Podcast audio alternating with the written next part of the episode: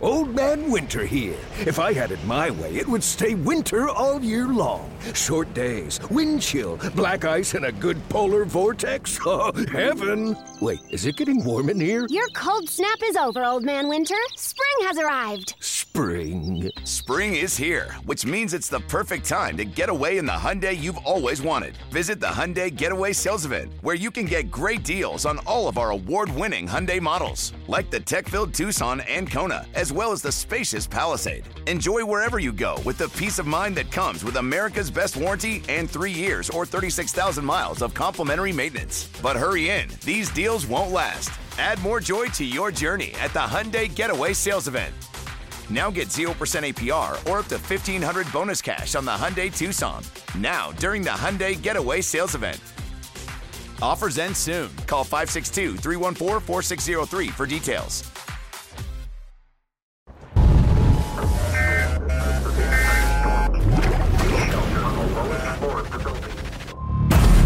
Benvenuti nell'area 52.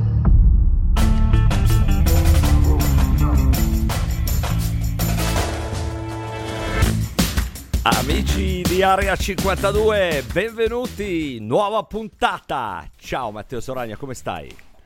Ciao Alessandro Mamuri, tutto bene, dai. La tua voce è un po' meno. No, io purtroppo sono in versione Barry White, eh, perché non lo so, in questo periodo con il fatto che, non so, nelle altre parti d'Italia, ma dove sono stato io, 26-27 gradi durante il giorno, 10 alla sera, eh, questi sbalzi di temperatura, non so, si vede che non ho più il fisico di una volta. Eh è, già, poss- eh. è possibile che magari la voce si ammorbidisca nel corso della puntata, ma nel caso la sfrutterò per, eh, per essere molto sensuale e fare una roba tipo... Per dire anche per dire anche chip on the shoulder un po' più profondo. Esatto, per dire chip on the shoulder. Senti Eh, però- là che roba. eh, senti che roba, eh, eh, che però eh, per chi fa il nostro lavoro questa voce averla così non è male, un po' esagerata. Ammazza, io così. pagherei, io ho questa voce qua che è agghiacciante, pagherei per avere quella voce lì io. Tu pagheresti per avere... No, ma Madonna. poi ma con l'età può essere che diventi magari sempre più così. Sai che c'era uno dei libri eh, più, che più mi ha segnato eh, per imparare a fare questo mestiere che lessi tanti anni fa quando entrai a Sky Sport, che comprai negli Stati Uniti, si chiama The Art of Broadcasting, ok? Un libro meraviglioso. E tra l'altro c'è par- la parte finale, che dove ci sono le testimonianze dei telecronisti, che riguarda proprio la voce. E dicono, tra, tra le domande, tanti dicono come, come si fa ad avere una bella voce, come si fa a lavorare sulla voce, detto che poi è una questione di diaframma, come potrebbero dirvi magari anche gli insegnanti di canto, robe di questo tipo. In realtà è solo una questione di fortuna, perché tu nasci con quella voce lì. eh.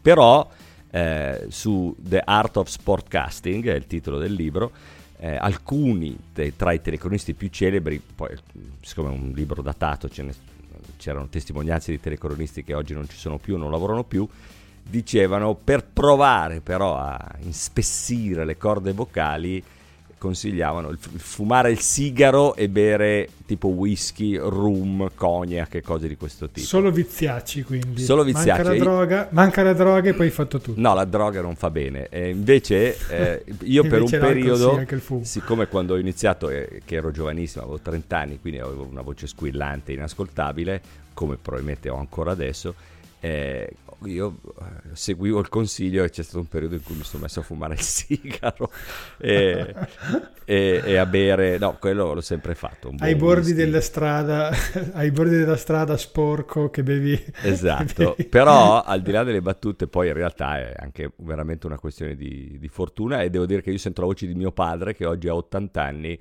e sono confortato perché lui praticamente ha la voce che ho io adesso, ma se lui ce l'ha senza avere il mal di gola e senza essere costipato. Allora, caro Matteo, abbiamo un argomento soprattutto di cui parlare oggi, eh, poi faremo anche un paio di flash, un po' di spotlight sulle cose più interessanti dell'NBA, però il tema di questa nostra puntata, guarda, io sono anche vestito a tema perché vedi dall'ultimo mio va- viaggio negli Stati Uniti, questa l'ho trovata, questa felpa dei Nets, a 34 dollari, secondo me è il classico targettino del prezzo che avevano sbagliato ad attaccare, sai che tu vai in un negozio, perché tutte le altre uguali delle altre squadre costavano 90 dollari, questa aveva 34 dollari e io sono andato al cassiere e gli ho detto scusi ma è giusto il prezzo? Sì, allora me la dia. E, e siccome sono anche un po' raffreddato mi metto anche il cappello così per Pure la spiegare sì. che la puntata Cuffia. è sui Brooklyn Nets. Il cappello, la cuffia, chiamala pure come vuoi.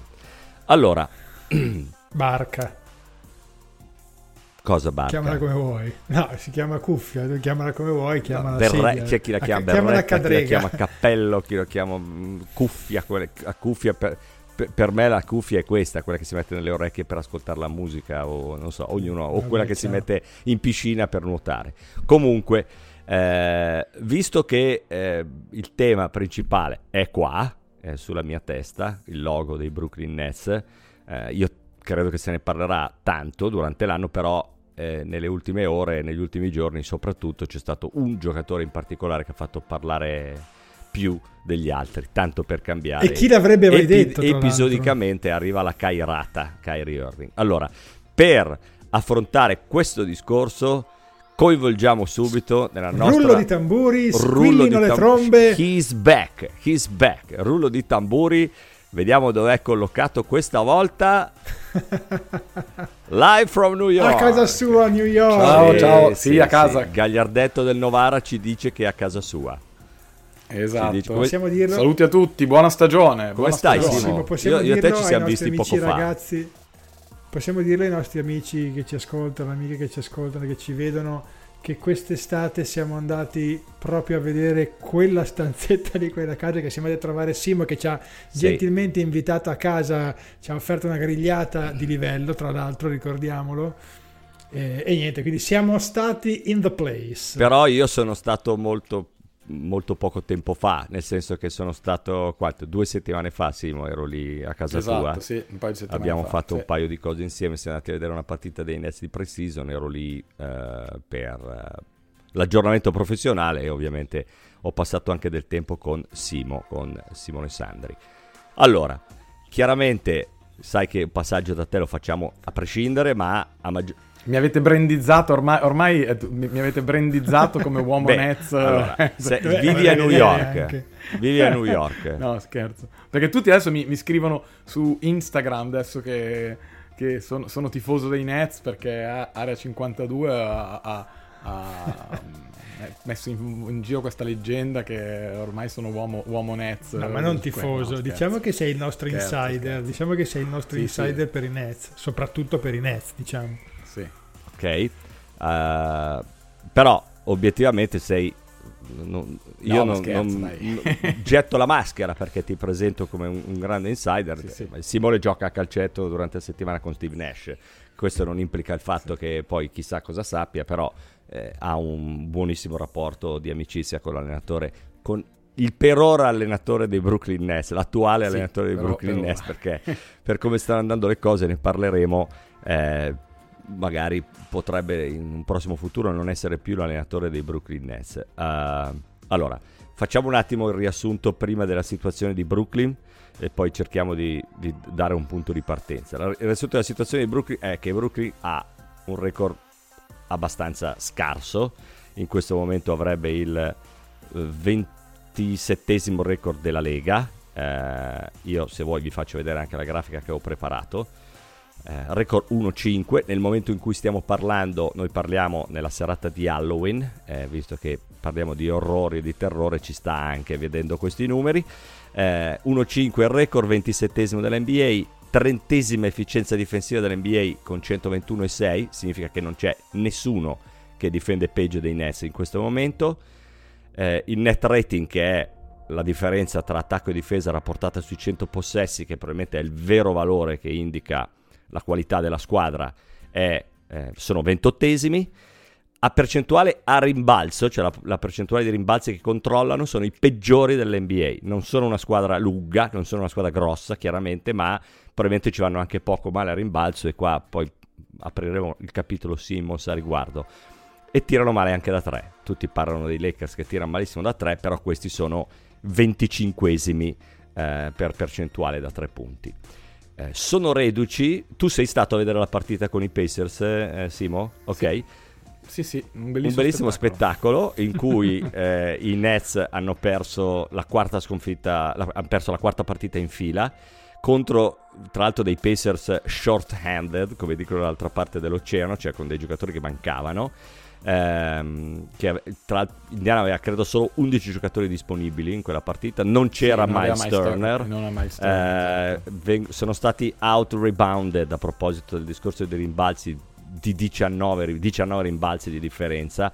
Il mi- My Man Benedict Maturin settimana scorsa con Matteo abbiamo fatto gli awards e, e io mi sono preso Maturin come rookie dell'anno anche se lo vincerà Banchero ma dovevo sceglierne un altro. Ne ha fatti 32 in uscita dalla panchina.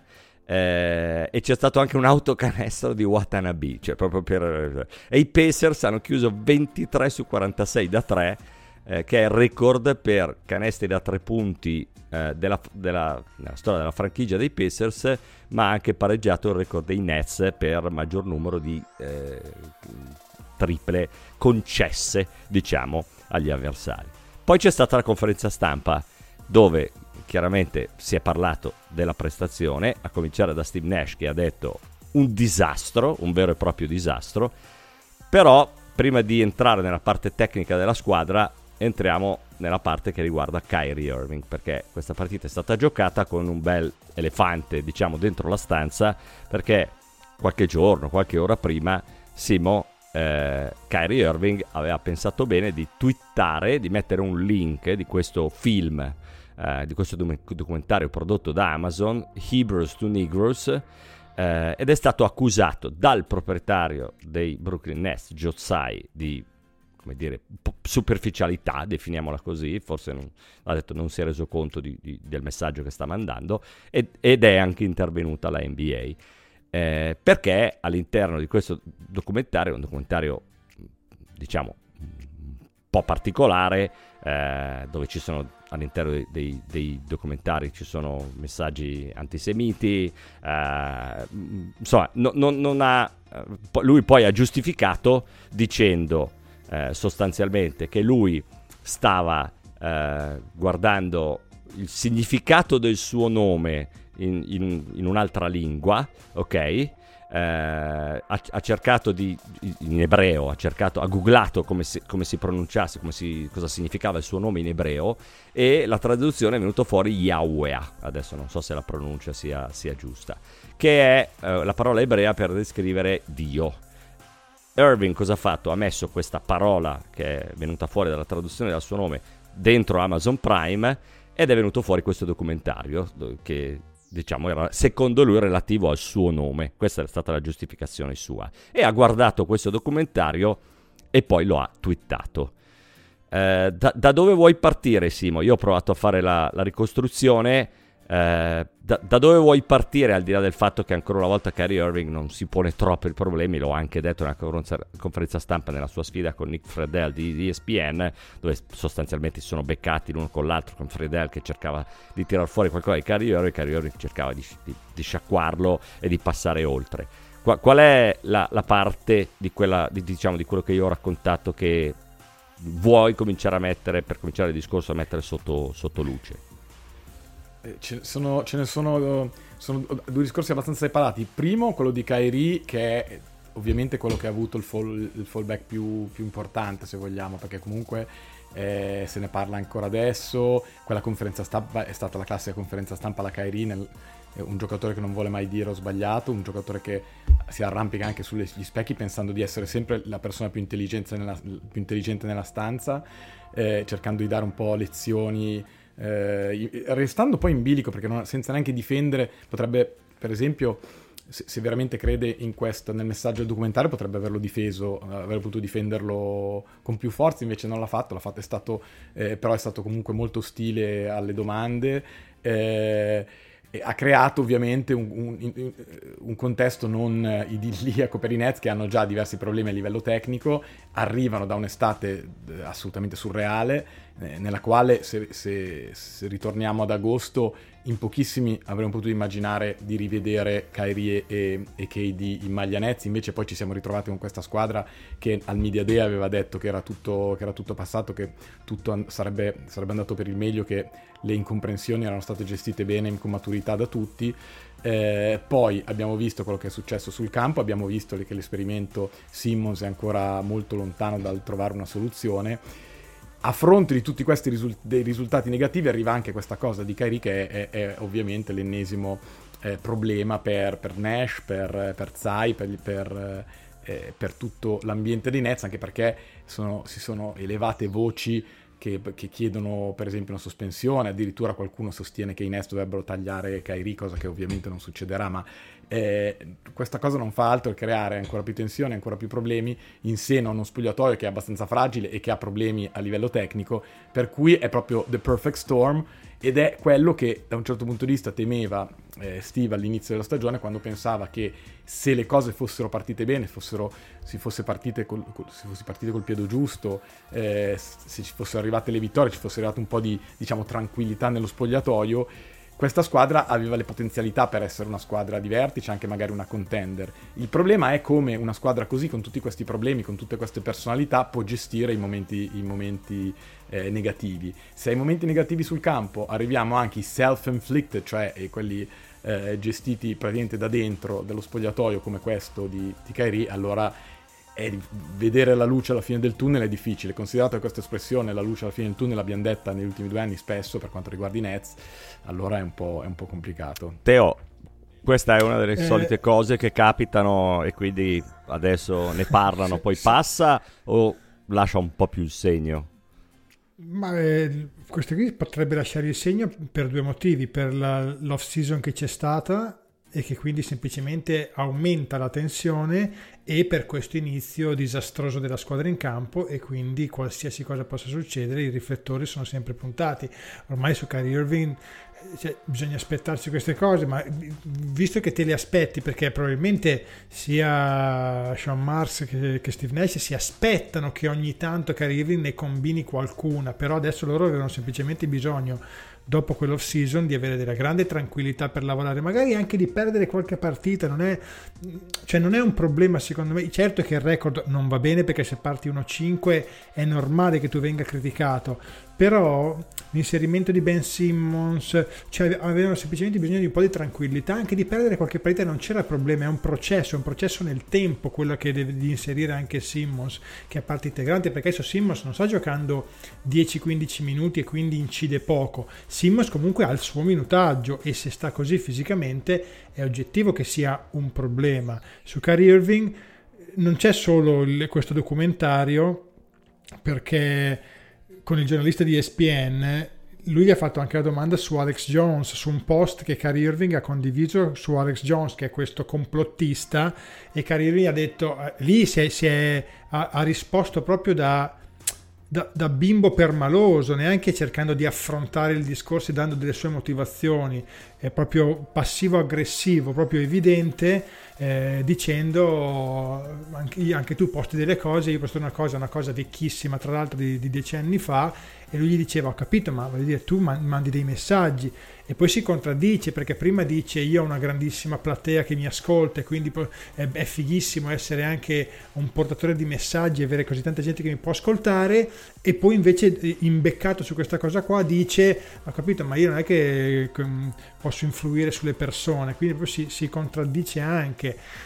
È Kyrie Irving c'è, c'è poco da dire. Aggiù, allora provo siamo qua anche per spiegare perché non tutti magari conoscono esattamente quello di cui stiamo parlando, quindi provo a entrare più nel dettaglio.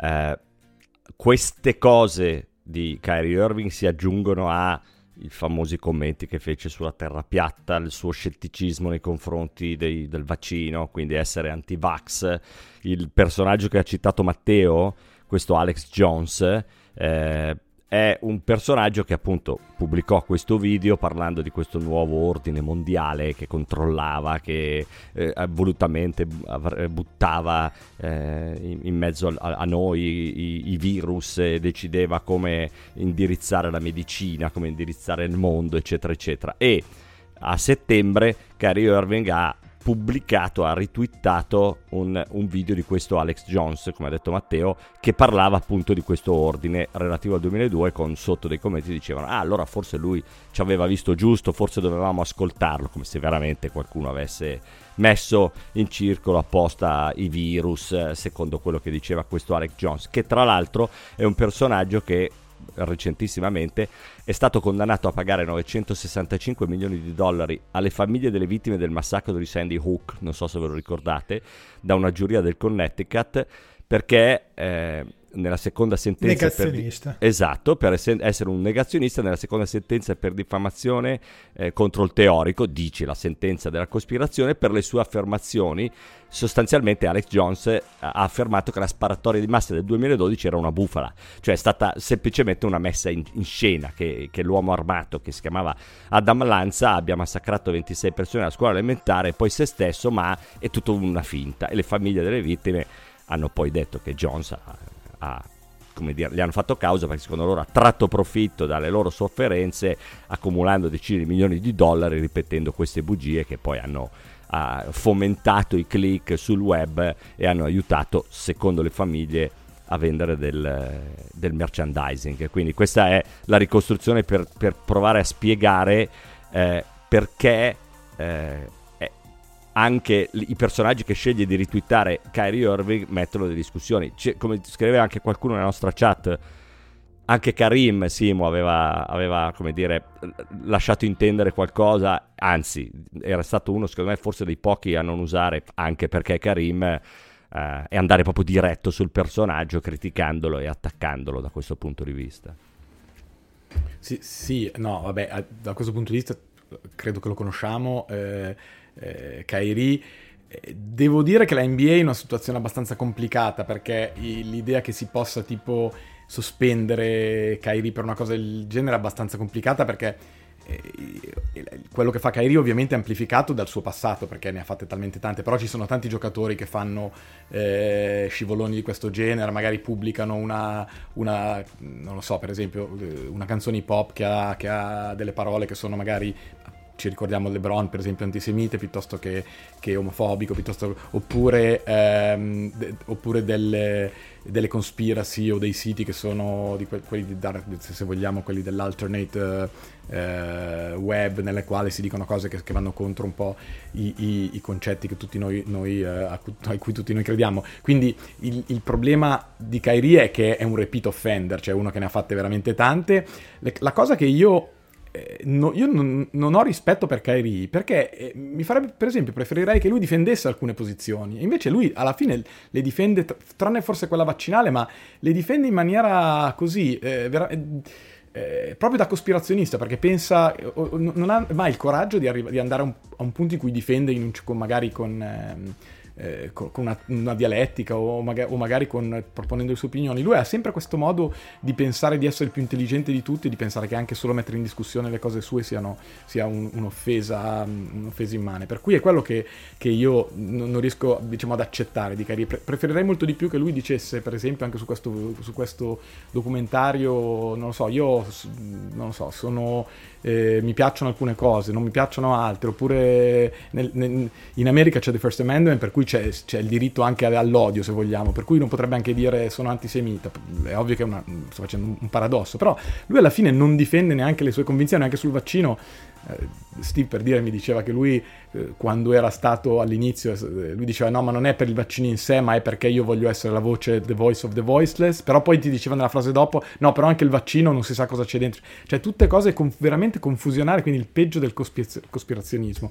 Detto questo la, in maniera onesta devo anche dire che se, se questa cosa non l'avesse fatta Kerry secondo me non sarebbe stata ripresa sarebbe passata in secondo piano per cui anche da questo punto di vista posso capire che lui magari si sente attaccato perché lui dice ma eh, un sacco di altra gente fa cose simili, un sacco di altri giocatori fanno cose simili, alla fine ce l'avete sempre con me, ma il problema è che c'è un motivo per cui la gente ce l'ha, ce l'ha sempre con lui.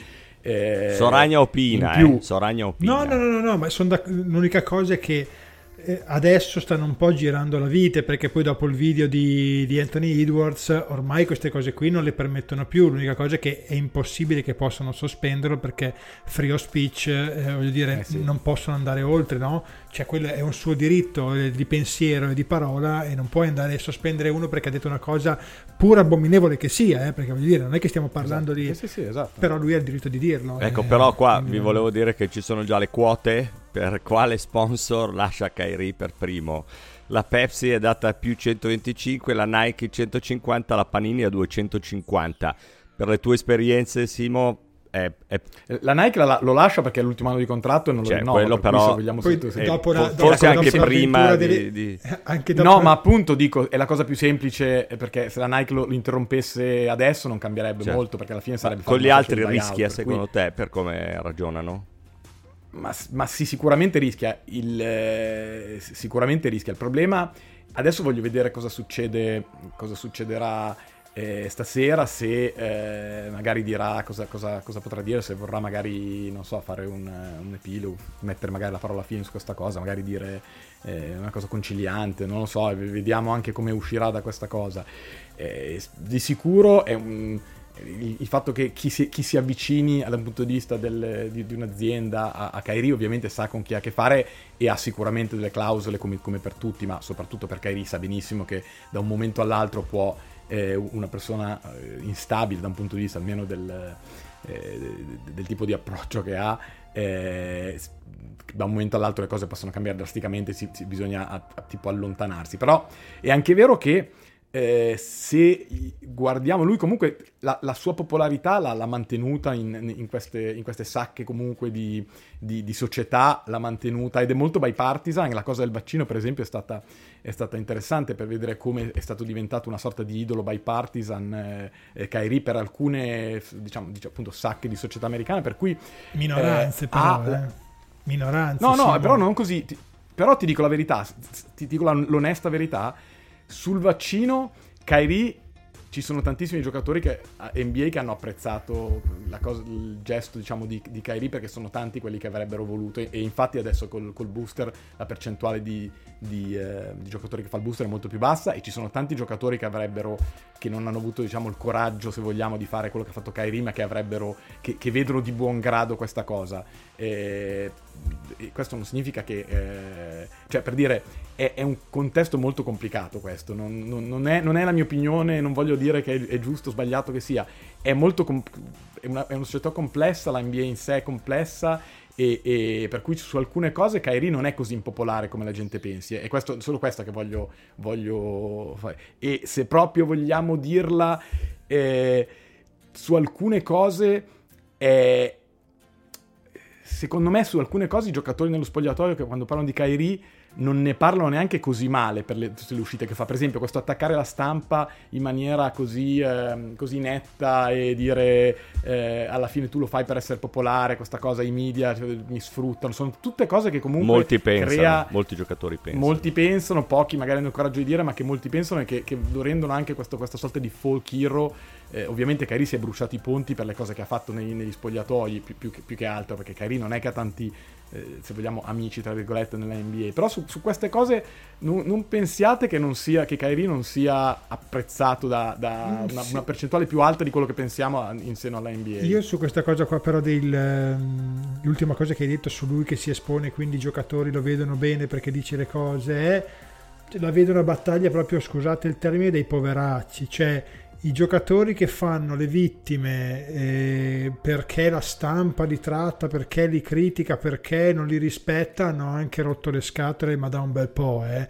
perché voglio dire la loro posizione è una posizione di assoluto privilegio e vantaggio ed è ridicolo che possano dire che eh, sono criticati o fanno polemica sulle cose che dicono. Pensate alle cose che dite, non eh, perché cosa scrivono i giornalisti, che poi non sto difendendo la categoria, eh Simo, perché No, no, no, so capisco benissimo, hai ragione al 100%. so benissimo, sto dicendo no, ma no, io sto, non sto difendendo la categoria sì, dei sì, giornalisti, perché voglio dire, No, no, anche, la, anche la categoria dei giornalisti ha alcuni elementi che vivono per eh, scrivere qualcosa solo per far parlare di sé, ok? Però in Sì, linea sì, totale, ok? Se guardiamo la big picture, come dite, eh, di là dall'oceano, hanno anche stancato i giocatori che fanno le vittime, che dicono eh però voi non ci rispettate, la mia legacy, avete rotto i maroni. Sì, sì, no, sono, sono d'accordo.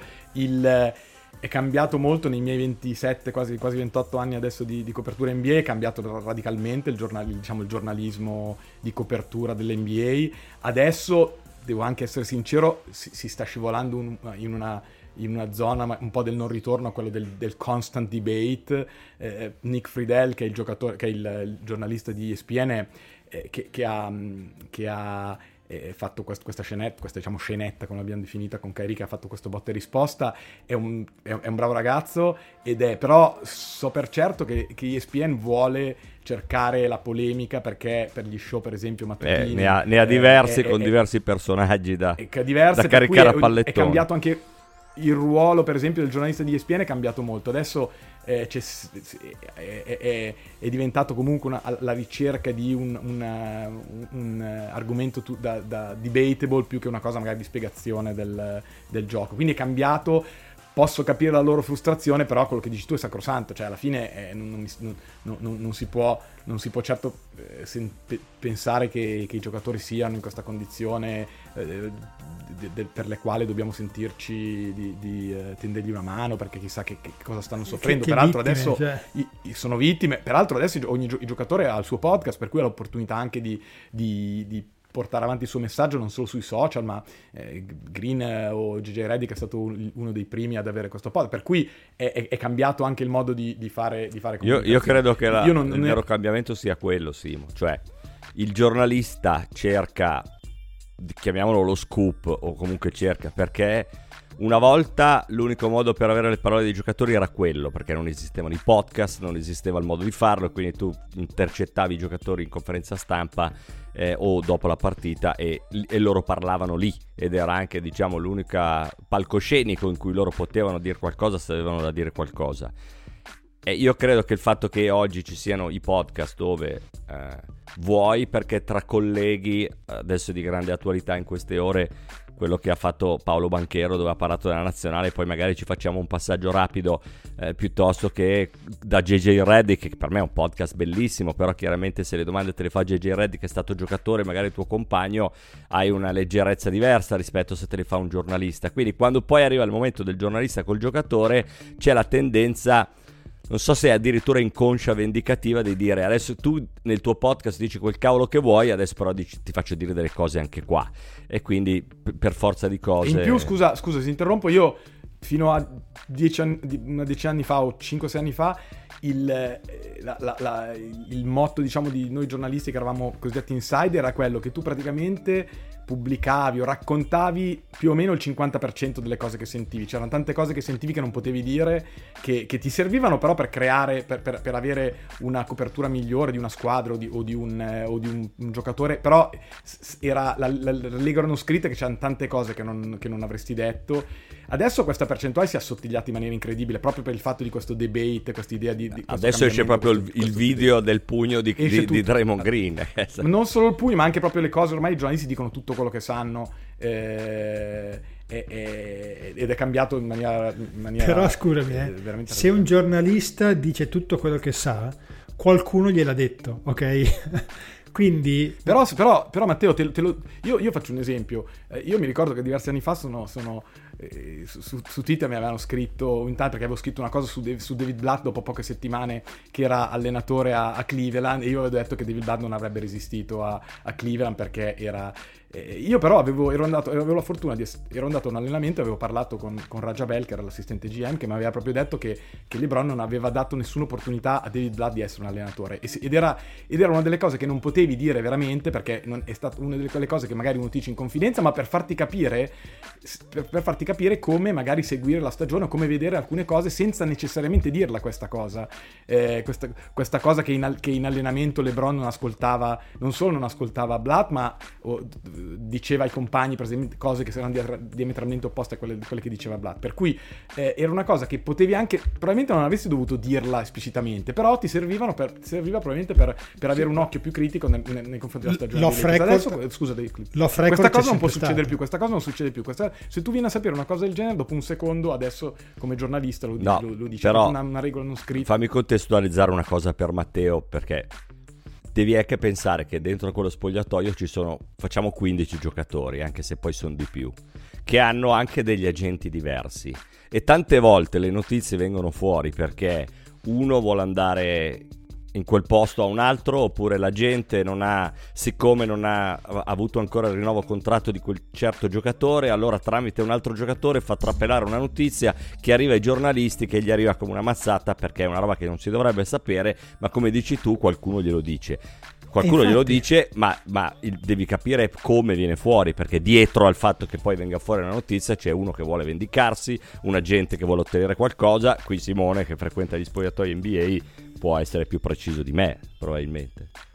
Poco Sì, in importa. più adesso c'è un mix ancora peggiore perché ci sono la CIA per esempio rappresenta Wojnarowski, rappresenta alcuni dei più grandi giornalisti eh, eh, americani e nello stesso tempo rappresenta allenatori, giocatori e, e- e- e- e GM eh, nella Lega. Per cui pensate solo al conflitto di interesse di, di un, di un agente che magari dice a- alla stessa persona per- alla- alla- a una persona assistita dalla stessa agenzia una cosa perché probabilmente ha, ha interesse eh, a, a- che esca piuttosto che esca in un certo modo, piuttosto che magari eh, qualcosa, eh, per esempio la, la- la famosa cosa che è uscita, non so se eh, sui Nets, che Ben Simmons era uscito dalla chat di Whatsapp dopo gara 3 quando gli hanno detto ma allora giochi e lui era uscito dalla chat, che è una cazzata, una cosa che non era vera.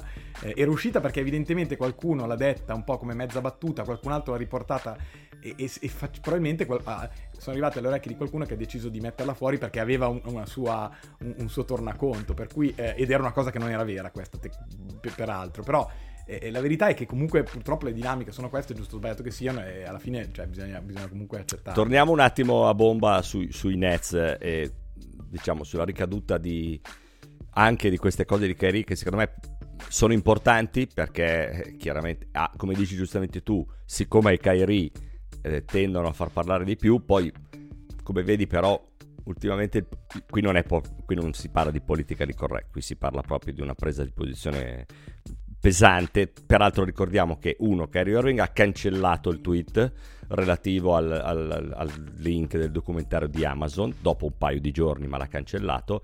Però penso alla, alla- anche se è completamente diversa, alla situazione di Josh Primo a San Antonio. Eh, che quando prima è arrivata la notizia dicendo ah è stato eh, buyoutato cioè è stato tagliato e tutti abbiamo detto bah come mai? Avevano appena eh, eh, accettato di, di- di- di estenderlo facendo valere la clausola all'ultimo anno di contratto e tutti abbiamo pensato c'è sotto qualcosa. Infatti dopo po- poche ore è venuto fuori. Però lì è più politically correct chiaramente che riguarda Josh Primo. Però mi sembra che stiamo andando in una ormai siamo in un'epoca in cui anche uno come Kyrie che ti dice ma è la mia è una libertà di pensiero per grave che possa essere per qualcuno offensiva per qualcuno. Però eh, tante volte vieni quasi più eh, punito, penalizzato dalla eh, pubblica quasi, no? o da quello che potrebbe dire l'opinione pubblica. Poi è chiaro che ci sono dei regolamenti, penso anche a quello che è successo a Udoca, c'era un regolamento interno in casa Celtics, però oggi è un po' più complicato per i mezzi che ci sono, come, come diceva giustamente qualche giocatore, per esempio relativo al pugno di Draymond Green, guardate queste cose a voglia se succedevano nei- nei- quando giocavamo noi, ma succedevano ogni settimana, solo che Sì, ma- eh, non c'era il video che usciva, che non significa Eh, che andava meno- bene farlo, eh, ci Eh no, mancherebbe eh, altro, eh no, eh, ma cioè, assolutamente. punto, meno male che è così, mamma, ti dico, Certo. meno male che è così. No, ma io non sto dicendo pesta- che non è, non è una cosa positiva, sto dicendo che oggi, grazie a questa attenzione, agli strumenti che ci sono, alle registrazioni, pensa quante registrazioni sono venute fuori, anche la vicenda di Rachel Nichols che ha perso il posto di lavoro a ESPN, sono decine e decine di esempi. Comunque, al di là di questo, dici- giustamente, dici, meno male che ci possa essere questa forma di controllo. Alla- al- dopo questa questione di, di Kyrie Irving, dei giornalisti hanno chiesto a Kevin Durant se questo tipo di comportamento di, di Kyrie, questo, questo fatto di eh, pubblicizzare eh, questi eh, link e, e la sua idea eh, potessero essere nocivi, diciamo, per la squadra. Non solo Kevin Durant ha detto no, ma ha detto quelli nocivi siete voi, che siete qua fuori dallo spogliatoio e siete pronti a romperci le scatole. Non entro nella, nella questione Kevin Durant, Simo, tu sei sempre lì che entri ed esci dallo spogliatoio. Ma è possibile che per tutti e 15 i giocatori dei Brooklyn Nets questa cosa non abbia un'incidenza? Allora, questa cosa del, del post, del post eh, de- de- del, del documentario no, per nessuno ha un'incidenza, nessuno ha, un'opinione diciamo inferiore o meno, meno buona di Kairi per questa cosa qua. Il problema è quel- il problema è quello che è successo durante l'estate e quello che sta capitando in queste prime, in prim- queste prime settimane. Perché era proprio questo, diciamo, la sfida che avevano i Nets e anche i giocatori con più carisma dello spogliatoio che non si chiamano KD o, o, o Kyrie, che sono mm, eh, eh, eh, Joe Harris, per esempio, o, o- o anche, anche Seth Curry.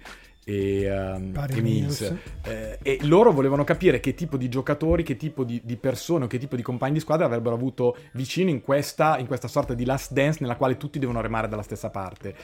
Il problema è se adesso qualcuno incomincia a capire che magari non stanno proprio tutti, re- da, da un certo punto di vista, non è che non stanno remando dalla stessa parte, perché io non ho mai pensato che ci siano giocatori che, che- che fanno apposta a, a non dare il massimo, ha- ma il fatto che non sia all in da un punto di vista mentale, eh, se allora uno possano- possa pensare che giocatori come Kyrie e, e, e KD, che sono quelli che ovviamente eh, firmano le cambiali del successo eh, de- dei Nets, sono veramente psicologicamente dentro questo, questo progetto al 100%.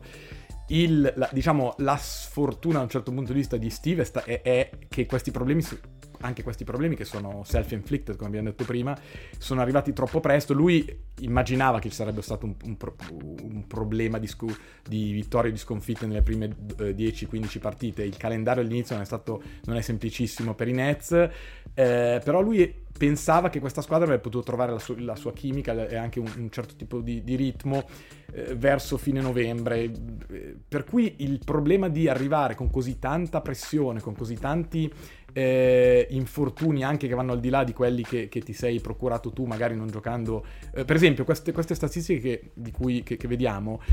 4 di queste, sono, no, aspetta, 5, almeno 3 di queste 5 erano assolutamente preventivabili, che sono le- l'efficienza eh, Rimbalzi, difensiva, i rimbalzi e anche da un certo punto di vista il net rating. Eh, Steve era, era era convinto che sarebbe stato un- sarebbero stati dei problemi questo. Non il problema del tiro da 3, questo è un problema inaspettato. Il record probabilmente in questo momento si aspetta forse 3-3.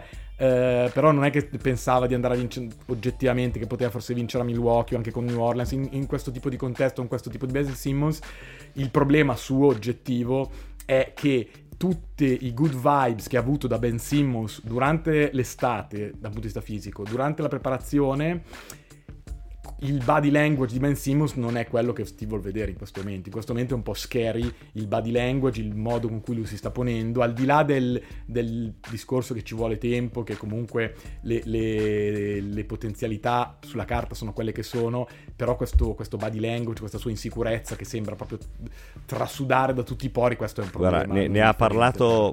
Matteo nell'ultima puntata di Basket Room dove proprio ha preso delle azioni del- dell'ultimo Ben Simmons vero, quello Ah, bravo, di, di, di Philadelphia rispetto a quello di adesso, Teo, e mi sembra No, che ci fossero delle differenze volevo di in- linguaggio del corpo enormi.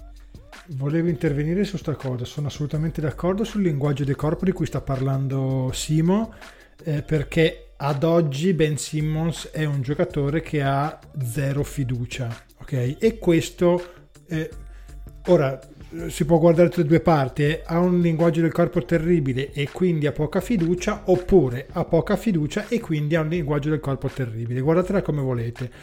Però la cosa che più mi fa pensare, Simo, è quel discorso che hai fatto tu sui- sulle impressioni. Ne avevamo parlato anche quest'estate, che ci siamo sentiti un paio di volte, che mi avevi detto che Ben Simmons stava bene, che Steve Nash era contento perché lo vedeva bene.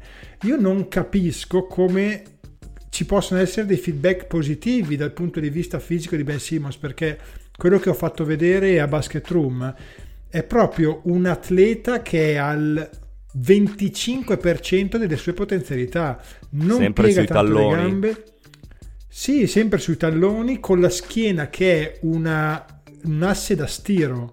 Cioè, veramente quando si muove ha un asse da stiro al posto della schiena, che voglio dire potrebbe essere capibilissimo. È alla terza operazione in carriera, è un ragazzo giovanissimo, cioè, voglio anche vedere. Però che si pensi che caspita sta bene, Ben Simmons atleticamente sta bene, quando in realtà è evidentissimo che non indietro, è proprio un altro giocatore.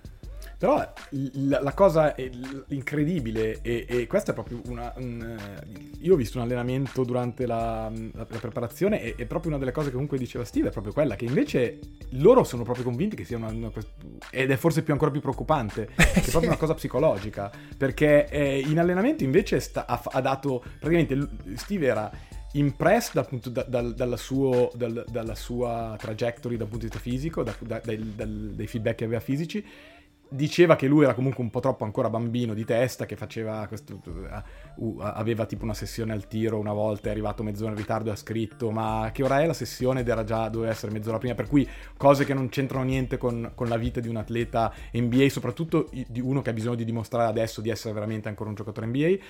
Però da un punto di vista fisico era molto contento e, e, ed era convinto che il, lo step stava veramente andando nella direzione giusta. Per questo è stato un po' un, un, un colpo vederlo invece in, in partita con questo, con questo, body language, come dici tu, con questa postura, eh, con questa idea di, di, ehm, eh, di, di, essere comunque spaventato dal big moment. Eh, e, questo credo che sia la cosa più preoccupante per eh, il coaching staff, che poi sarà ovviamente il primo a pagare se le cose dovessero dovessero, se non dovessero cambiare, eh, e per la franchigia in generale, perché da, da, se fosse solo un discorso fisico, tu dici sono 18-19 mesi che non gioca e comunque si allena con i compagni da, da, un mese e mezzo praticamente. Il problema è che c'è proprio una grande differenza tra che, che tra un Ben Simmons che si vede in allenamento o nei, nei workout individuali e quello che si vede, si vede, sul parquet, per cui è secondo me ancora più preoccupante. Allora, se prendiamo le statistiche, proprio quelle basi, ok, statistica base, Kevin Durant in questo momento è il quinto miglior realizzatore dell'NBA eh, viaggia a 32 punti di media col 51% dal campo. Tira il 31 da 3, non è granché, però quando lui è in campo fa meno 11 di plus minus o plus minus. Kyrie Irving in 39 minuti di media va a 30,5 punti a partita col 48% dal campo. Ecco perché penso io anche per le uscite che fece che ha fatto durante, durante, l'estate dove sostanzialmente senza mezzi termini aveva detto per me Nash e, e, e, Sean Marks potete anche mandarli via cioè possono anche andare altrove ed è il motivo per cui penso che se devono cambiare qualcosa anche se Zai è sempre rimasto vicino a Steve Nash, a Sean Marks, a maggior ragione adesso che Kyrie Irving scrive queste cose. Io credo che riguardi soprattutto Durant eventualmente questa cosa. Ti faccio vedere questi numeri che avevamo anche affrontato a Basket Room con Matteo, ma sono poi aggiornati ad oggi. Noi parliamo mentre la squadra ha 1-5 di record e nella notte giocherà la seconda partita contro Indiana. Tra l'altro una cosa che sto notando come l'NBA quest'anno abbia messo tantissime partite doppie, cioè Spurs Minnesota giocano due volte, Toronto Miami giocano due volte, Brooklyn Indiana giocano due volte, anche evidentemente per farli viaggiare meno, per farli stare anche un po' lì e, e riposare non, eh, e non strizzarli troppo. Mi, è proprio una cosa che mi sono accorto del calendario. Allora, Irving e Durant in campo insieme quando non c'è Simmons, dall'inizio della stagione è successo per 45 minuti, meno 38 di net rating, cioè perdono su 100 punti la partita di 38 quando ci sono Irving e Durant e non c'è Simmons. Durant e Simmons, quando non c'è Irving, 34 minuti dall'inizio della stagione, meno 35 di net rating. Simmons e Kyrie Irving insieme senza Durant è successo per 30 minuti, meno 14 di net rating, quindi perdono anche con questa coppia senza Durant di 14 punti su 100 possessi tutte e tre insieme, chiaramente è il terzetto molto più utilizzato rispetto alle altre coppie, 128 minuti e perdono la partita di 11 punti su 100 possessi. C'è una statistica che mi ha incuriosito che Kyrie Irving da solo, poi bisognerebbe andare veramente a vedere quei 31 minuti di cui parliamo, ma Kyrie Irving da solo, senza Durant e senza Simmons, fa più 47 di net rating, che è un numero piuttosto curioso. Io ho messo come titolo non funziona comunque, cioè come la giri non funziona. Però siccome i numeri, soprattutto di Durant e Irving, sono quelli lì, cioè sono due giocatori a 30 punti di media, ecco perché penso che poi alla fine possa cadere su Steve Nash, come dire, Steve, questi fanno 30 punti a partita, come mai non vinciamo le partite? Sì, è, è per, per, metterla però nel contesto giusto è abbastanza presto se guardi comunque le statistiche avanzate di tante squadre, vedi che Golden State è una delle peggiori difese, Boston è una delle peggiori difese dell'anno, vedi i record di, dei Clippers, di, della stessa Golden State, non possiamo immaginare che comunque con l'andare, o, oppure vedi Utah e San Antonio che hanno eh, uno dei, dei, due dei migliori record ad ovest, per cui non possiamo pensare che tra due mesi le cose, le cose non, non, non, cambieranno, non andranno in una direzione più... più eh, più come ci aspettiamo, se vogliamo. Eh, anche perché sarebbe semplice, guardando questo facciamo giocare Irving da solo per, per 40 minuti e i Nets stravincono. No, però a me, eh, sì, posso dirti quello che tu poi no. li vedi da vicino. Sì. È proprio, poi è vero come dici tu, no? Una partita come quella di Indiana, questi segnano sempre, fanno 23 triple, Maturin sembra Michael Jordan e dopo un po' ti, ti cade la catena. Devo dirti questo, tu eri lì, i primi tre quarti e mezzo, no, facciamo due quarti e mezzo, Durant non ha tirato, eh. Durant ha guardato la partita e qui già dopo probabilmente doveva arrivare in spogliatoio e dire io i miei 25 li ho fatti, ha tirato. Ma lui ha fatto due quarti e mezzo a dire tiri tu, tiri tu, io non tiro, tiri tu, tiri tu. Quasi, come dire, un po' scioperante. La partita dei Lakers di stanotte, quella che hanno vinto contro Denver, senti che cosa dico addirittura, visto che parliamo di un'altra squadra di big in crisi. Il linguaggio del corpo dei Lakers con Westbrook nonostante sia partito dalla panchina, quando facevano canestro, quando Reeves ha fatto quel gioco da tre punti che Davis si è girato, ha urlato esultando a metà campo, Westbrook è andato lì, gli ha dato il colpo di petto, poi certo, giocano con Denver, stanno vincendo la partita, sono in casa e c'è entusiasmo. Quella roba lì io nei Nets non la vedo mai, neanche quando c'è un momento positivo nella partita.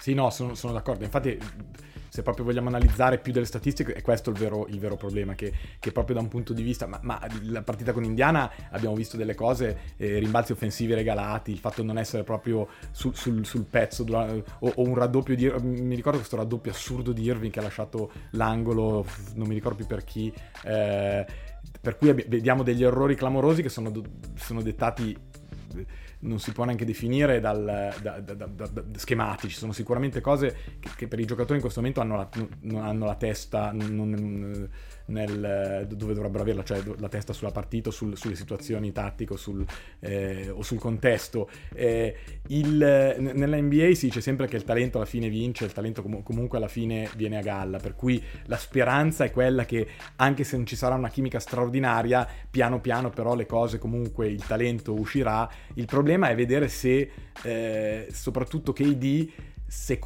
se ha la, la, stessa fame che hai detto, hai detto bene, secondo me il discorso che hai fatto sui, sui Lakers l'altro giorno, di, di, ieri sera è molto, è molto giusto, è una cosa, è, è completamente diverso l'approccio. Infatti sono curioso di vedere questa sera i Nets e poi contro, contro Chicago domani, eh, con che approccio avranno proprio da un punto di vista della voglia, perché eh, hai detto bene, anche a Milwaukee per esempio, per tre quarti di partita Milwaukee ha giocato molto bene, eh, Brooklyn. Fino all'espulsione di Steve erano avanti di 4, eh.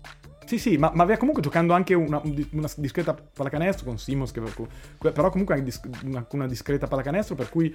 Eh, e, e, però è vero, non c'è questo sense of urgency che, che, ha, che ha, aveva per esempio i Lakers ieri. Sono, infatti sono curioso di vedere come risponderanno. Questa è una squadra che è la differenza tra i Nets e ovviamente le, le, al, al, le, altre contender che possono essere Boston o Golden State che possono avere o gli stessi Clippers che possono avere problemi a inizio stagione è che i Nets hanno una sorta di auto di deadline che sono dati diverso fine novembre. Se entro fine novembre le cose continuano ad andare south ci saranno delle decisioni da prendere. Questo è questo il, il vero problema. Bisogna cambiare trend in fretta, perché sennò le cose sono destinate in un modo o nell'altro a, a, a cambiare. Senti, que- su questo, players meeting che c'è stato dopo la partita di Indiana è una roba che hanno dovuto far finta di fare o è una, stata Ma una cosa sì, reale? Cos'è trapelato? No, Steve ha detto che sì, sì, hanno, hanno fatto un players meeting, non, non, si sa cosa si sono detti. Eh, questa è una delle cose classiche che fanno le squadre NBA e, e nel momento in cui poi lo dicono è per far capire che loro, che loro ci tengono. Per cui queste cose in teoria non dovrebbero neanche dirlo certo. c'è stato un player meeting, se, veramente, se, se, se, veramente ci tenevano a fare il player meeting. Per cui io sono sempre un po' scettico su, su questo, quando si annuncia questo player meeting come fosse la panacea di tutti i mali. Per cui adesso vediamo come rispondono dopo essere stati imbarazzati eh, da Indiana, che è una squadra che sicuramente tancherà. Vediamo come rispondono stasera, vediamo come rispondono poi contro, contro Chicago e, e, magari se arriva qualche messaggio che va al di là di dire abbiamo fatto un player meeting, siamo, abbiamo, abbiamo fatto schifo. Vediamo un po' il tipo di risposte. Sicuramente de- le cose devono cambiare in fretta. Questo credo che sia una, una, mm, eh, una delle cose de- dalla quale non si, può, non si, può, scappare se sei un tifoso, se sei uno che lavora per i Nets. Va bene Simo, direi che abbiamo parlato abbondantemente, temo che torneremo a parlare dei Nets anche in un prossimo futuro. Eh, speriamo non perché cambieranno l'allenatore, ma mai dire mai, eh, come abbiamo detto dipenderà da un po' di cose e credo che si, anche, si parlerà ancora di Kyrie Irving. Ho già detto prima le quote delle possibilità che ci sono che gli sponsor lo lasciano. Tra l'altro abbiamo un precedente con Kanye West, che non si chiama più così, ma si chiama Ye adesso. Anche, anche Kyrie ha cambiato nome su, su Twitter, ormai ognuno, ognuno, sceglie i nomi che vuole. Ye ha al secolo Kanye West che è stato segato da Adidas, diciamo, per una situazione molto analoga a quella che ha riguardato sì, Kyrie Irving. Se, se, proprio vogliamo essere, è andato un po' più, po', po è andato molto più in sì, là sì, rispetto sì. a Kyrie per adesso, eh, Kanye West. Però diciamo il tema è lo stesso, il tema è lo stesso, si parla Pare di... anche Balenciaga che lo stia per lasciare. Esatto, quindi no, questo per dire che magari anche Kyrie Irving, magari come dite voi la, l'NBA potrebbe non, non intervenire perché il pensiero è libero, ma invece degli sponsor potrebbero non aver piacere di... In più Kairi anche vicepresidente dell'associazione giocatori, in questo momento una delle cose che non si vuole fare se sei l'NBA è quello di toccare l'associazione giocatori, se proprio vogliamo esatto. dire tutto. Esatto. Va bene. Pensa, pensa, agli altri giocatori che hanno votato Kyrie Irving come seconda figura di rappresentanza dei giocatori stessi. Eh beh, cioè, quello che proprio... diceva Simo che ha più sostenitori di quello che noi pensiamo all'interno. Eh, del... ma questo è un problema, eh. Eh no, sì, certo, sì, infatti... Certo le, le, famose 50% di cose che non si, devono, non si dovrebbero dire, vabbè, eh, eh, diciamo, eh, eh, fac- facciamo capire che comunque ha più appeal di, di, quello che pensiamo o quello che dovrebbe avere da un punto di vista puramente logico. È così, è così, eh, ce ne stiamo accorgendo in generale, non solo con Kerry Irving, anche con tutte le questioni dalla pandemia alla guerra ci sono numerose posizioni che vengono prese sostenute e portate avanti da parte di diversi personaggi. Simo, buona partita. Ti lasciamo Grazie, a Nets contro Pacers. Io e Teo andiamo avanti Partitone. rapidamente con un paio di altre questioni relative a quello che abbiamo visto in queste prime due settimane. Ci sentiamo presto. Un abbraccio. Ciao, ciao grazie. Simo. Saluti. Ciao, ciao, ciao grazie. grazie.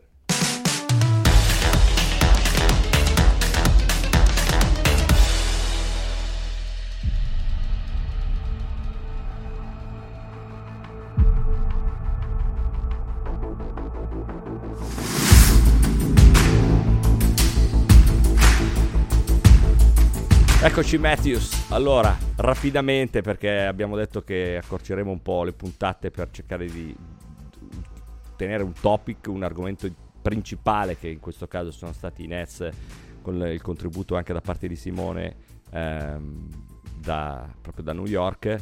Però andiamo a fare anche rapidiss- un rapidissimo giro di valutazione di quello che sta succedendo eh, un bilancio se così possiamo dire di questa prima due settimane NBA allora i migliori attacchi. Hai voluto preparare queste grafiche eh, sull'efficienza offensiva, ma hai messo anche la cosiddetta strength of schedule, ovvero la difficoltà del calendario sulla base per dire ok, hanno attaccato in un certo modo, ma contro che avversari hanno giocato? Stati, è stato un calendario facile, un calendario meno facile, esatto. più difficile. Partiamo dai migliori Questa attacchi. È una cosa che ho imparato da te, eh, di, di, non analizzare i numeri solo in quanto tali, ma di capire anche no, in che contesto ci sono questi numeri. E, ehm, e, i migliori attacchi ad oggi, i primi migliori quattro attacchi sono Dallas, che però ci ha abituato eh, negli ultimi anni ad avere un attacco ehm, di, ad di alto numero di, di, punti per possesso, sì. Esatto, viaggia a 119 punti su 100 possessi, che è tantissimo, e tra l'altro ha avuto un calendario anche decisamente difficile perché più è, è basso il numero cioè più, più è- sei nei punti alti della classifica, più la tua- il tuo calendario è stato difficile. E loro hanno avuto il sesto calendario più difficile all'interno del- della Lega. Ricordiamo, tre, nel momento in cui parliamo, hanno 3 vinte e 3 perse i Mavericks. Ok, poi ci sono i Phoenix Suns praticamente uguali a 118,5 e sono- hanno un calendario medio perché è il, dicio- è il dodicesimo più difficile. Subito i Memphis Grizzlies che sono partiti con grandissima energia e però è una costante negli ultimi anni eh, da quando c'è già Morant ovviamente e hanno il ventunesimo calendario più difficile, quindi abbastanza facile. E poi ci sono New Orleans che noi abbiamo messo anche tra le squadre no? che possono veramente fare bene, essere una grande sorpresa.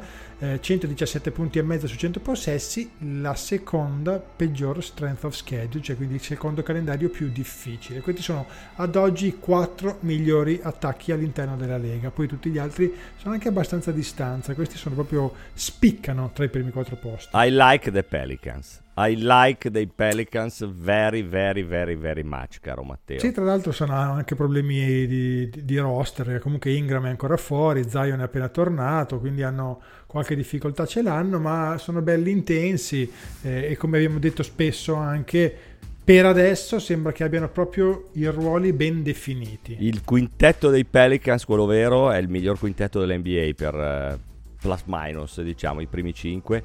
Herb Jones, my man Herb Jones, oggi guida l'NBA in plus minus. Quando lui è in campo la squadra fa più 16,3 di media, di media, più 16,3, ok? Eh, dietro di lui c'è Brandon Ingram che ha saltato qualche partita e poco più indietro CJ McCallum, quindi occhio a New Orleans perché è veramente interessante. Visto che hai messo dentro Dallas e l'hai citata come miglior attacco per efficienza offensiva nel momento in cui eh, stiamo parlando, volevo riportare dopo la partita che ha giocato Luca Doncic contro Orlando, la prima ricordiamo di Paolo Banchero eh, sotto i 20 punti segnati in questa stagione, si è fermato a 18 è stata la partita in cui Luca Doncic ha chiuso con 44 ed è stata la sesta gara consecutiva dall'inizio della stagione oltre quota 30 punti. Gare con almeno 30 punti per iniziare la stagione. Bisogna tornare per trovare uno che abbia fatto 6 partite, le prime 6 tutte oltre quota 30 punti, la stagione 86-87 quando un tale Jordan Michael fece 6 partite a 38,5 di media. Tra l'altro Luca anche tirando meglio rispetto a quel Jordan perché eh, il 50% per lui 48,8 Jordan tirò in quelle 6 partite cambia il record poi bisognerebbe chiaramente vedere la strength of schedule Jordan cominciò a 5-1 e Luca 3-3 tra l'altro la, la settima Jordan fece 28 quindi se Luca fa un altro trentello fa anche meglio di quel Jordan leader 86-87 però no- nonostante questo caro Matteo io continuo ad avere no, dubbi no, per carità, avere dubbi sarei scemo, ma essere scettico su, su, su Luca, ehm, al di là delle battute del discorso che facciamo sempre, il tuo amico nutrizionista che dice che è 7-8 kg in più di quelli che dovrebbero essere, che peraltro è vero, io continuo a pensare che lui potrebbe, uso il condizionale, avere un atteggiamento migliore A nei confronti dei compagni, B nei confronti degli arbitri. La partita, quella contro Orlando, vinta, vinta per carità, contro Orlando, una delle peggiori squadre NBA, a due minuti dalla fine erano ancora lì a giocarsela, nonostante lui stesse facendo dei, dei, dei numeri pazzeschi. Probabilmente i Mavericks sono così, anche recentemente Jason Kidd no, diciamo, ha fatto intendere, anche fin troppo chiaramente, che Jalen Branson gli manca un po', che magari il supporting cast non è, non è proprio adeguato, eh, però come si fa? Cambia lui o bisogna mettergli dei pezzi attorno eh, di un certo tipo? Allora, i pezzi attorno servono per forza. Eh, ho preso qualche dato di Doncic perché cambiare poi lui non è semplicissimo con le cifre che sta avendo perché i punti di media partita in- appunto sono 36,6 36,7 quello che sono dal campo sta tirando col 50.3 che è la sua miglior percentuale dal campo da quando è in NBA e considerate che questa è la percentuale da campo totale perché poi da tre punti non ha mai tirato così male, sta tirando col 23 scarso. Quindi vuol dire 22,6, che da sì, du- 22. Esatto. quindi vuol dire che da, tre- da- da- da due punti sta segnando con percentuali eccezionali, il suo usage sfiora il 40%. Potrebbe Adesso- essere la stagione in cui dice tanto non vinciamo, io punto all'MVP. Ma Allora, può essere, io guardo le partite che ho visto, c'è una cosa proprio che salta veramente all'occhio, è che innanzitutto ci sono dei momenti in cui lui fa la differenza perché è oggettivamente una, è un rebus che nessuno può risolvere, ok? Perché porta a scuola tutti ed è una cosa veramente imbarazzante la, faci- la facilità anche con cui porta a scuola la gente. Però ci sono dei momenti in cui i suoi compagni non toccano il pallone per 5 o 6 minuti. Ma letteralmente non lo toccano a parte le rimesse laterali o le rimesse dal fondo dopo un canestro. E questo è oggettivamente un problema perché poi quando Doncic esce, la squadra proprio gioca una pallacanestro completamente diversa, fatta di ritmo, fatta di corsa, fatta di contropiede, fatta di condivisione del pallone. Che sia poi più o meno efficace, questo è ovviamente un altro discorso, però non si può fare...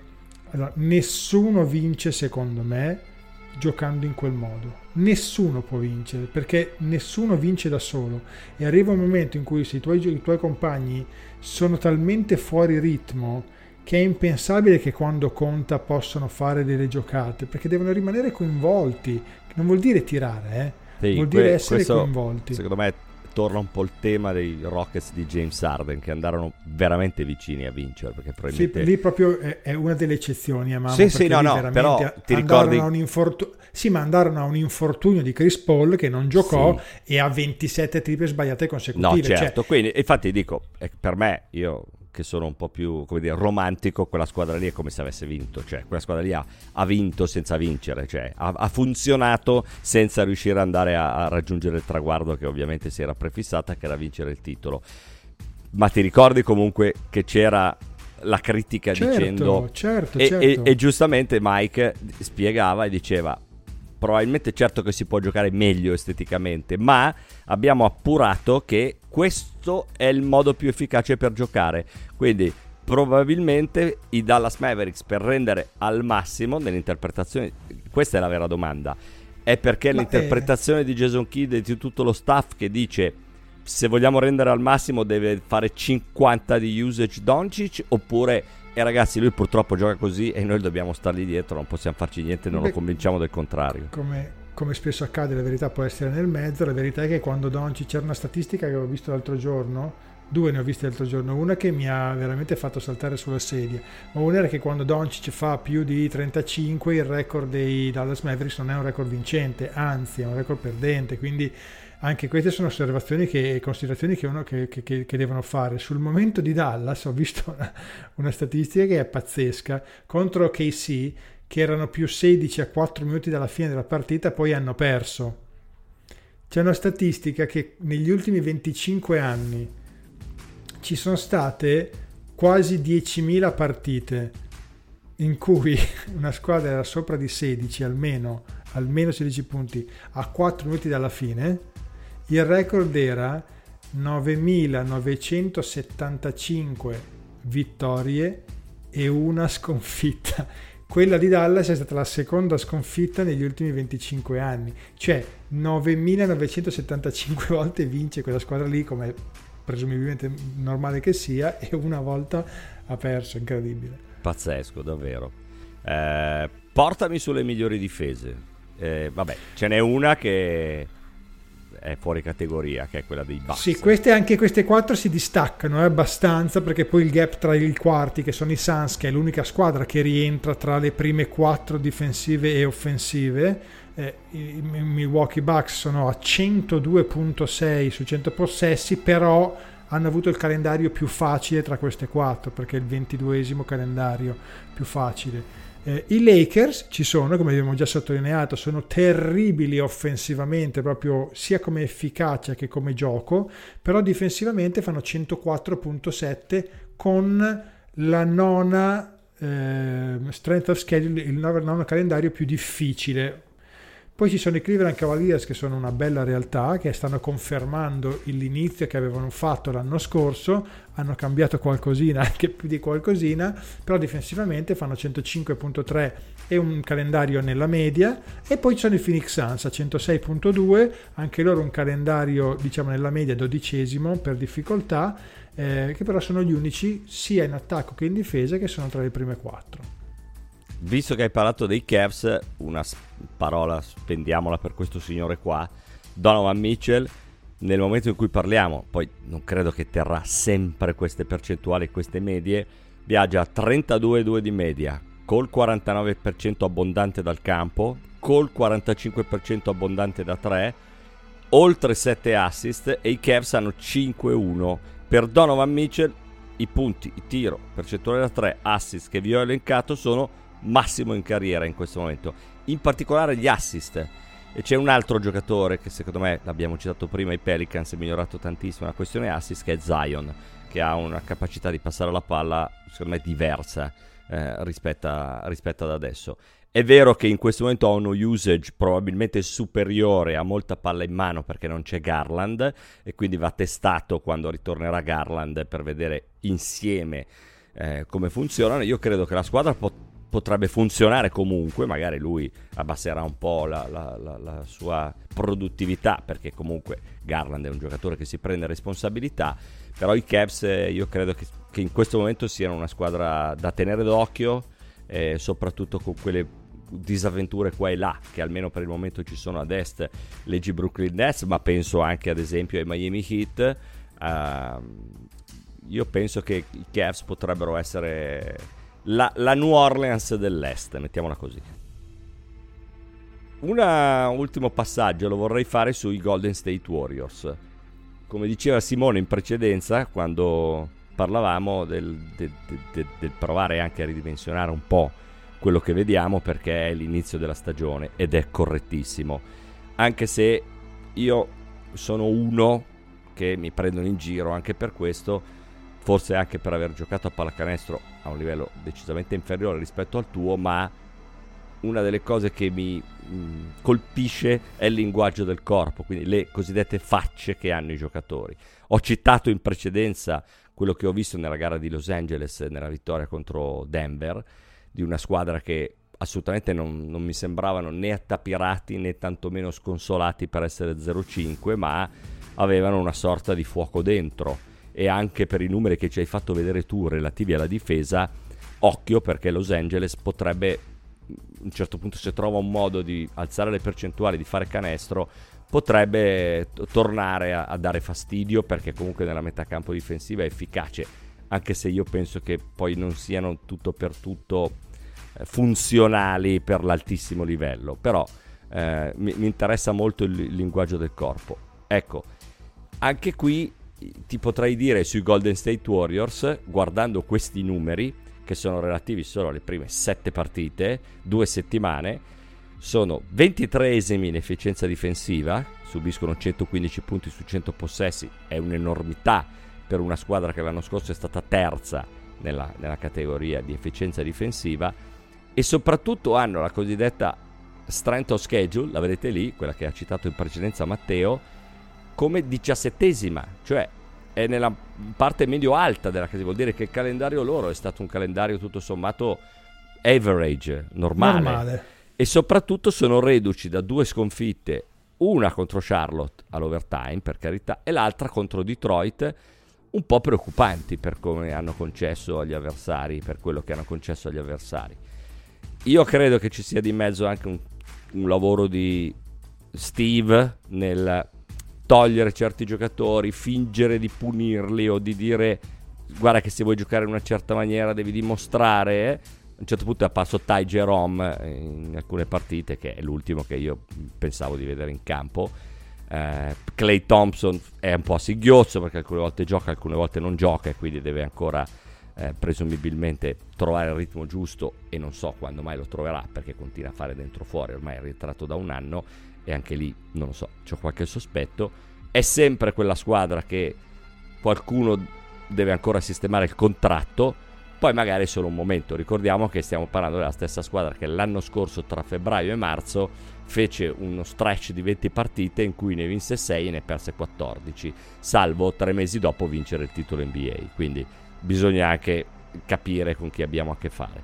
Però diciamo che questo tipo di inizio di Golden State Warriors ci ha, ha attirato la nostra attenzione, possiamo dire così.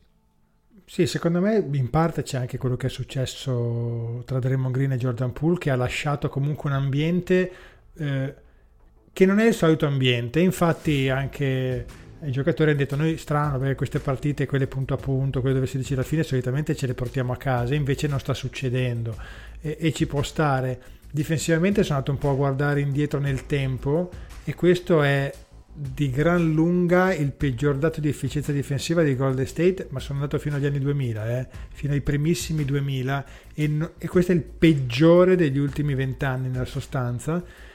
Cioè, fa, stanno facendo peggio anche della squadra del, del 19-20 quando hanno vinto 15 partite che la, dif- che la deficienza difensiva era 113 su 100 possessi.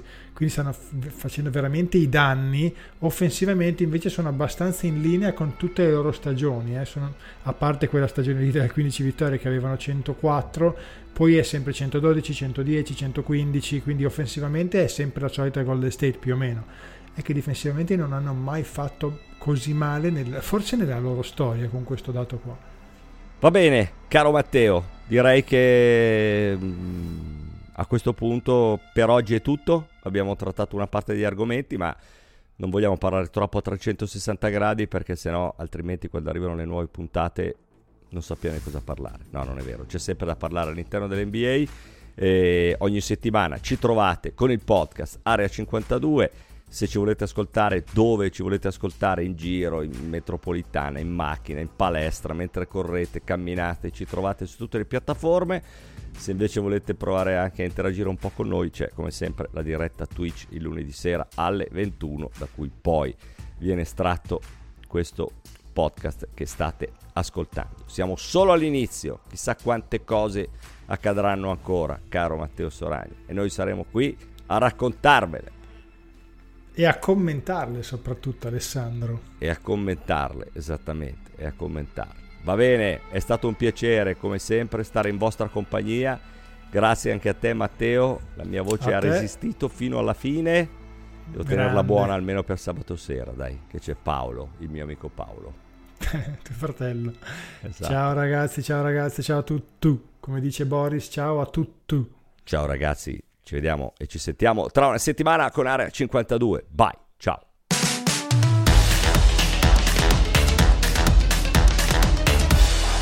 What can I say? Mamba out. Old Man Winter here. If I had it my way, it would stay winter all year long. Short days, wind chill, black ice, and a good polar vortex. Oh, heaven! Wait, is it getting warm in here? Your cold snap is over, Old Man Winter. Spring has arrived. Spring. Spring is here, which means it's the perfect time to get away in the Hyundai you've always wanted. Visit the Hyundai Getaway Sales Event, where you can get great deals on all of our award-winning Hyundai models, like the tech-filled Tucson and Kona, as well as the spacious Palisade. Enjoy wherever you go with the peace of mind that comes with America's best warranty and three years or 36,000 miles of complimentary maintenance. But hurry in, these deals won't last. Add more joy to your journey at the Hyundai Getaway Sales Event. Now get 0% APR or up to 1500 bonus cash on the Hyundai Tucson. Now, during the Hyundai Getaway Sales Event. Offers end soon. Call 562 314 4603 for details. Lucky Land Casino asking people what's the weirdest place you've gotten lucky? Lucky? In line at the deli, I guess? Aha, in my dentist's office. More than once, actually. Do I have to say? Yes, you do. In the car before my kids' PTA meeting. Really? Yes. Excuse me, what's the weirdest place you've gotten lucky? I never win and tell. Well, there you have it. You can get lucky anywhere playing at LuckyLandSlots.com. Play for free right now. Are you feeling lucky? No purchase necessary. Void where prohibited by law. 18 plus. Terms and conditions apply. See website for details.